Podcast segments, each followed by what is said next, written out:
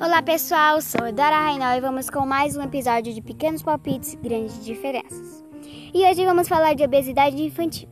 De acordo com o Ministério da Saúde, 12,9% das crianças brasileiras de 5 a 9 anos estavam obesas em 2019. Já em 2020 aumentou 3%.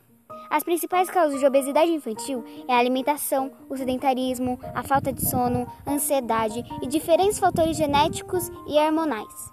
Se cuide, opte por uma, por uma vida saudável, crie uma rotina e se exercite.